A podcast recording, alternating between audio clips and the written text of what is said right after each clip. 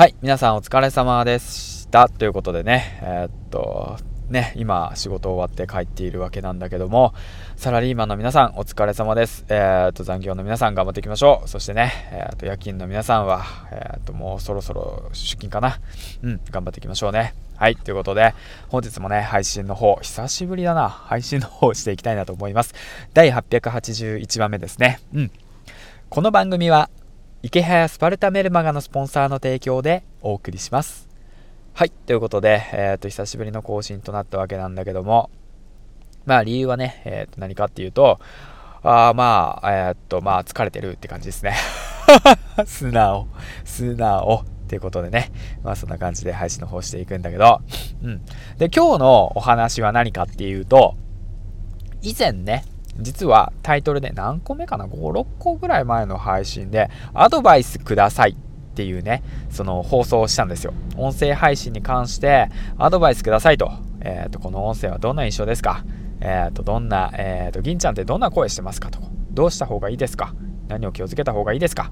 みたいなね、そんな感じでアドバイスくださいっていうようなね、配信をしたんですけども、まあタイトルの割にはね、中身はね、そのアドバイスをくれっていうような感じじゃなかったんだけど、今、今振り返って聞くとね。うん、まあ、そんな感じでね、放送しました。で、それでね、なんと、コメントが一件もなかったんですよね。はい。でも大丈夫っていうことでね。まあ、でも大丈夫っていうことで、なぜかというと、まあ、あのプロのね、アナウンサー、幸あれ子さんに、えっと、今回ね、アドバイスをお願いしました。で、その件に関して、ちょっと今日はね、えっと、学んだことをね、シェアしていこうかなと思ってます。ということで、まあ、これをね、聞いてもらえれば、もしかしたらね、どうやったら人にね、えっと、言葉が伝わるんだろうとか、言葉の伝え方が伝えやすい、うん、伝わる話し方がわかる。だとか、あとはそうだろうな、えー、と、まあ、話の内容の構成を考えるっていうことが学べるだとか、あとは、えー、どういった悩みだろうな、うん。まあ、その自分の声の強みを活かせるっていうようなね、悩みの解決になるんだと思います。うん、なるかなって思いますね。この3つの解決になるかなって思うんで、もしね、心当たりがある方はね、是非聞いてみてください。ということで、まあ、うんと、まあ、サクッとね、話していくと、まあ、今回ね、アドバイスいただけたことは大きく分けて3つ。1つ目っていうのが、伝えたい言葉を意識して話すということ。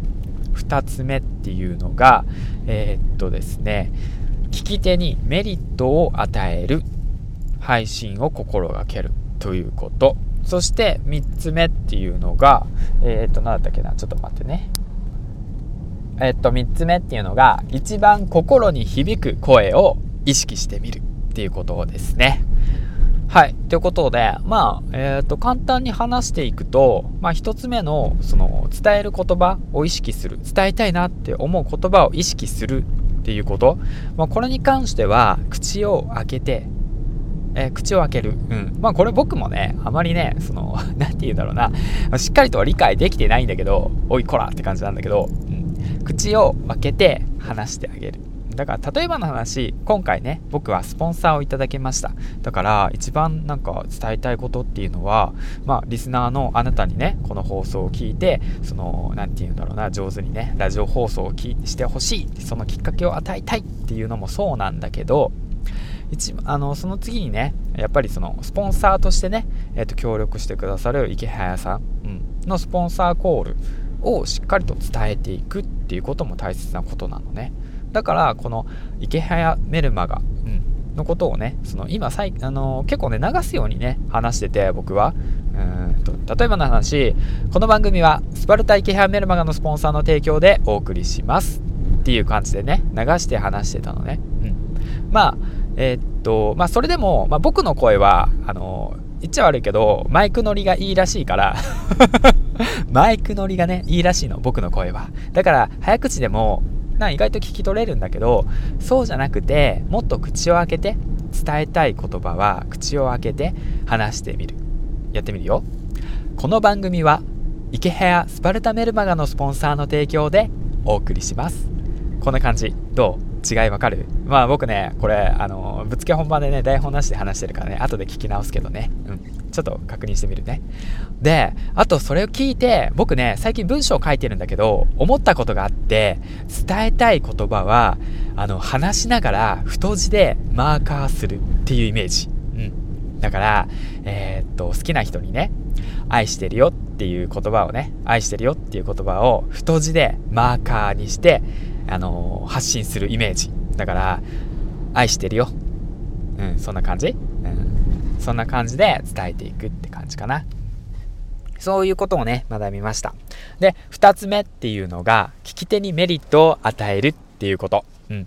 これもそうなんだけど、僕結構ね、もうほんと流れるようにね、話しちゃってて、聞いてくれるあなたのね、メリットっていうものをね、あまり考えてませんでした。言っちゃったけど。もうね、出すことに必死でね、うん、話すことに必死で、聞いてくれるっていう感覚をね、最近忘れてたのね。うん。だから、この放送を聞いたら、その、何て言うんだろうな、今回、アレコさんからね、うん、プロのアナウンサーから教わった3つのこと、僕がね、あ、これいいなって思った3つのことを今から教えるから、うん、もしよかったら使ってみてくださいと。うん。そしてこの放送を聞くことによって伝わる話し方を学べますよと。うん、で文章あ文章じゃないなラジオ配信の構成の仕方を学べますよと。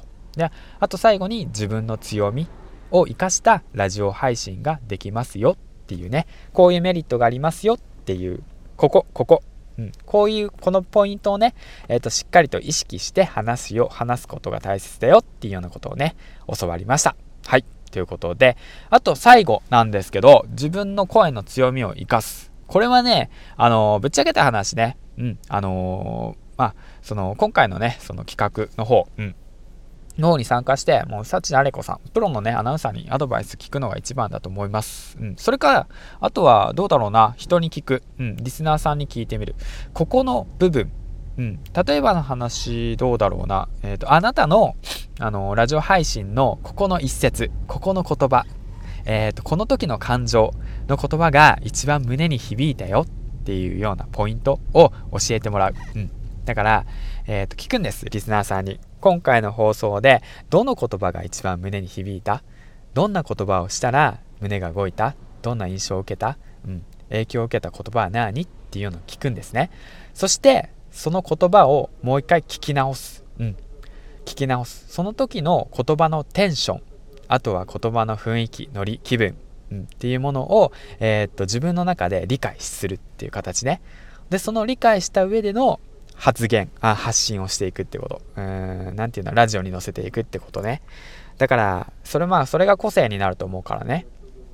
うん。で今回は何かっていうとまあ前々前回のアドバイスをくださいっていうタイトルの中からうんあの最後にねバイバイっていうその言葉があってその言葉がねとても胸に響いたよ銀ちゃんらしかったよって言われたのでこの最後のバイバイっていうその言葉を自分の中でね頭に常に意識しながらちょっとね伝えたい時伝えたい人の感情を動かしたい時に使ってみるっていう意識をする、うん、そういったことも大切なんだよなっていうことをね学びました。はいということで、まあ、結構ねえっとゆっくり今はねあの伝えるっていう形を意識して話しているのでちょっと長くなってしまったんですけど大きく分けて3つ。1つ目というものが伝えたい言葉を、えー、っと意識する、うん、意識するということ。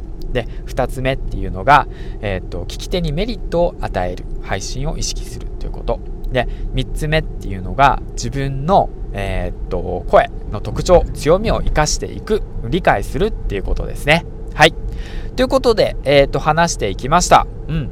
まあよかったらね、ぜひとも、あの、幸あれ子さんのノートの方購入してみて、もうすごい安いですよ。プロの方からね、あの、直々にアドバイスしてくださって、うん、まあ、1500円なんでね、うん、だからまあ、残業しずに、残業代をもらうような感じじゃなくて、残業しずに今日ね、えじゃあどうだろうな、1時間残業したら、よし、じゃあ頑張って、それで購入しようみたいな。まあ、それ違うか。みたいな、そんな感じでね、えー、っと、まあ、ぜひともね、えー、っと、受けてみてください。きっとねあなたのラジオ配信が途中で切れちゃったな。きっとねあなたのラジオ配信がね、えー、っと良くなるきっかけとなります。はい。ということでね、えー、っと最後までご清聴ありがとうございました、えー、銀ちゃんでした。ではではではまた次回お会いしましょう。バイバイ。